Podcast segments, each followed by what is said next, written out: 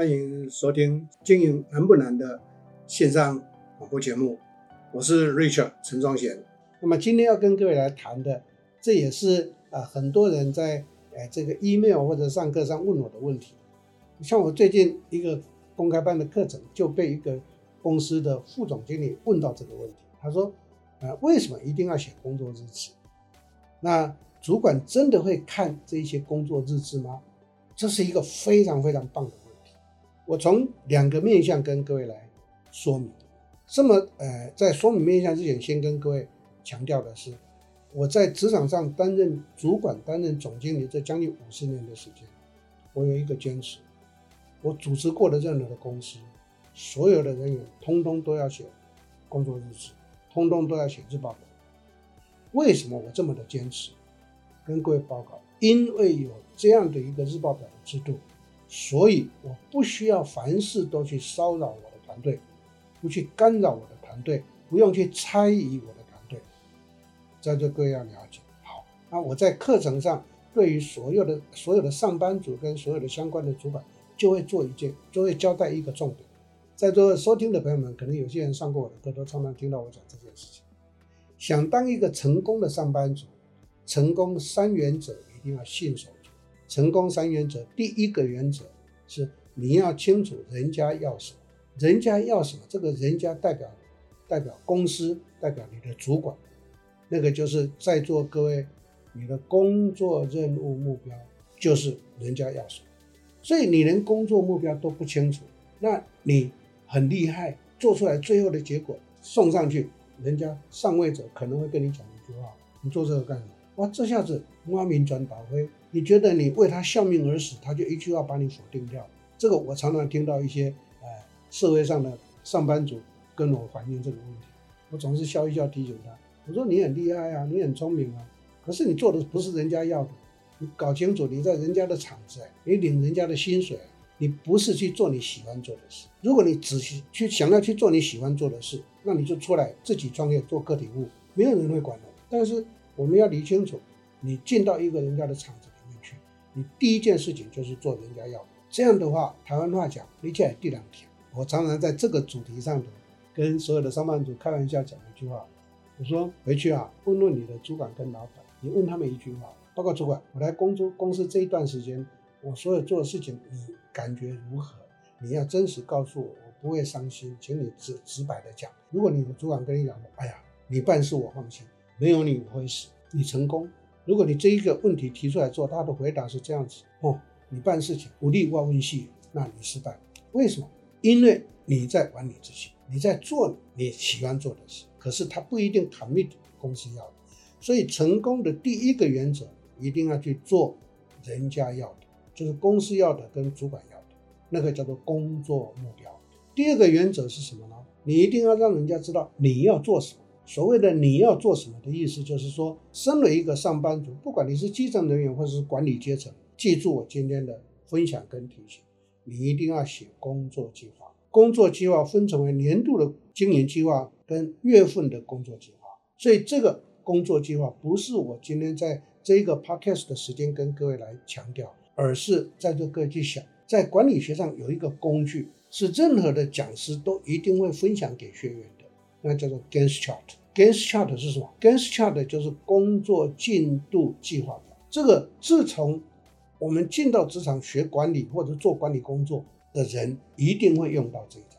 那各位想一下，为什么这一张表是这么样子的被重视，而且被强调？因为它就是一个工作计划。所以你要做什么，一定要把工作计划做出来，然后上呈给你的主管或老板看。记住啊，从第一个到这一个，第二个。它有相关哦，你要弄清楚人家要什么。第二个，你要告诉人家你要做什么，这个叫做目标跟计划就可以结合在一起。如果目标跟计划是脱序的，那在座各位我们就失败。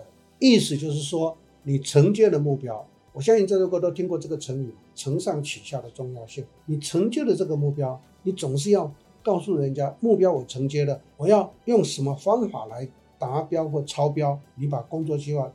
往上呈报上去，我相信你的上位者一定对你非常非常的放心。所以我刚刚才会跟各位提到，我上课常常要学员回去问主管跟老板那几个问题：我办事你放不放心？这一句话不是观念，这个绝对不是观念。哎，跟各位分享一下，我进职场，因为我这一辈子只有找过一个工作，那个就是我进入社会的第一个工作，应征正大了之后再也不用找工作。那我真正人生的体悟，刚刚我跟各位分享的那一句话，就是在那个时代，那个时候我才二十五岁，很快速的四个月升副理，六个月升经理。因为我的总经理常常跟我讲，你很不错，你懂我的心，你办事我放心。各位朋友们，这一句话得之不容易啊。为什么我他会跟我讲这一句话？第一个，我永远知道公司要什么，我永远知道我的总经理要什么，所以在他还没有开口要之前，我就把工作的想法。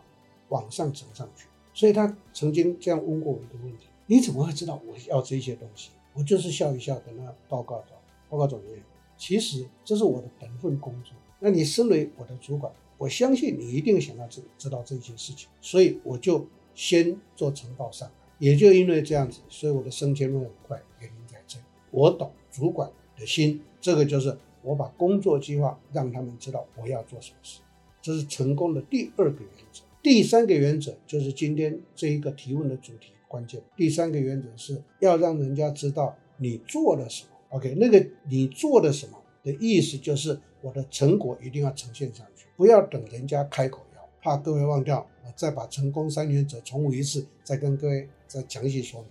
首先，你一定要知道人家要什么；第二个，你要让人家知道你要做什么；第三个，你一定要让人家知道你做了什么。你做了什么？这个。其实就是一个回报的机制，这个回报的机制呢，就是我们俗称的回报的系统。在座各位，在还没有电脑化的时代，它就是书面，所以书面就是什么？就是工作日报表。工作日报表就是要展现我今天所完成的事情跟我的工作计划、跟我的工作目标之间有些什么相关，这是第一个。第二个要报告出来我今天做了哪些重点。第三个。是我明天的工作想法是什么？我设计出来的工作日报表就是这么简单。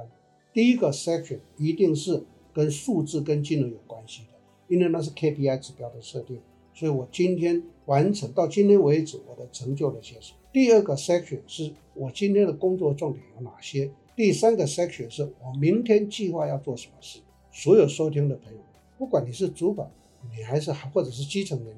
如果你采用我这样的建议的方式的话，我敢跟你打包票，你的上位者对你绝对是放心。各位想一下，为什么绝对放心？第一个，你的工作成果呈报上来；第二个，你的工作重点让他知道；第三个，你明天想要做什么事情也让他知道，他是不是就会放心？不要认为说，哎呀，这个不需要吧？告诉各位，这个很重要。从这个工作日志就会。产生很多很多的应用，比如说，我曾经在非常多的课程上告诉所有的管理者跟老板，我说一个公司最重要的资产是什么？第一个，客户的 database；第二个，公司的商品开发记录，俗称叫做研发日志。在还没有电脑的时代，我的研发日志是一个本子，绝对不准活页，而且那个本子还压页码，因为研发的人从构想到产生线索，全部都要记录下来，甚至还要画图。如果是实验室的实验室里头实验的过程里面加什么样的原物料，加什么样的元素，根据什么样的一个系数，全部都要记录清清楚楚。因为研发一定要接续下去，万一了中途有人离职的时候，你这个动作就不会断掉。我相信在座各位听过这个名词，什么叫做人亡政息？意思就是说这个事情是这个人主导做，他一离开公司就惨了，就断掉了。然后新接的人又从零开始。如果一个企业所有的动作每次都从零开始的时候，这个就是这个公司的耗损，这个就是这个公司的成功。所以工作日志在研发上面会有研发日志，在业务上面的工作日志非常简单。你今天做了什么？现在有电脑了，你一用 Excel 就可以设计了。我把今天的业绩，把今天的客户开发数，把今天的市场的开拓的记录打进去，就自动加总，我就会有。这一个月的进度达成率，我就有这一个年度的年度达成率，我就会跟上年同期的比较成长率。在座各位，一个业务人员，你最重要不过就是如此。当你这个都呈报上去的时候，说句实话，你自己在打这一个业务日报表的时候，你自己就心里有数了。比如说，今天假设是该月份的十五号，讲的夸张一点，讲的简单一点，那就是你的业绩进度本来就要超过五十个 percent 了，所以不需要人家来管你。你在做工作报表的时候就已经检视自己。所以各位一定要了解，工作日志或工作日报绝对不是写给主管看的，是做自我管理。当你自我管理的时候，你就会开始去想我的改善对策是什么。所以在网上呈上去，你的上位者一看啊，你做的不错哦，你还会再持续的精进，很好。或者是哎，你没有达成哦，不过没关系，因为你有改善对策，是不是？他就会放心跟满意。各位朋友们，主从之间的沟通互动是很重要的。我们身为人家的下位者，我们身为人家的执行者，或者不管是主管或基层人员。记住我今天跟各位分享的这一句话：你希望人家对你放心，你一定要信守我今天跟各位分享的成功三原则。第一个，懂人家要什么或公司要什么；第二个，告诉人家我要做什么；最重要的就是今天在分享，告诉人家我做了什么，做了什么就是你的成果展现。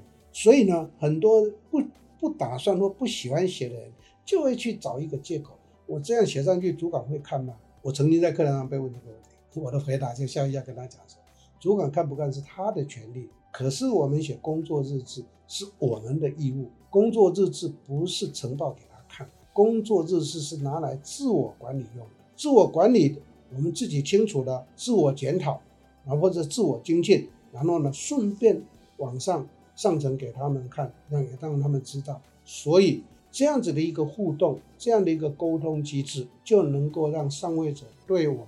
信赖，对我们放心。在一个职场里头，主从之间，主管一定要告诉部署我要什么，部署一定要让主管知道我做了什么。如果双像都能够信守这一个原则的话，我相信任何的组织，不管大小，大家都会建立在一个信赖共识的基础上。所以，简单的再强调一次，工作日志、工作日报表重不重要？对不起，不是我要讲这个主题，我在说它重要，它真的很重要。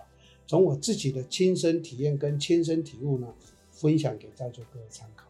就好比说了，最后我要跟各位再分享，这么多年来我在当人家的专业总经理或者专业执行长，我照样每天都会有一个工作日志呈报给老板。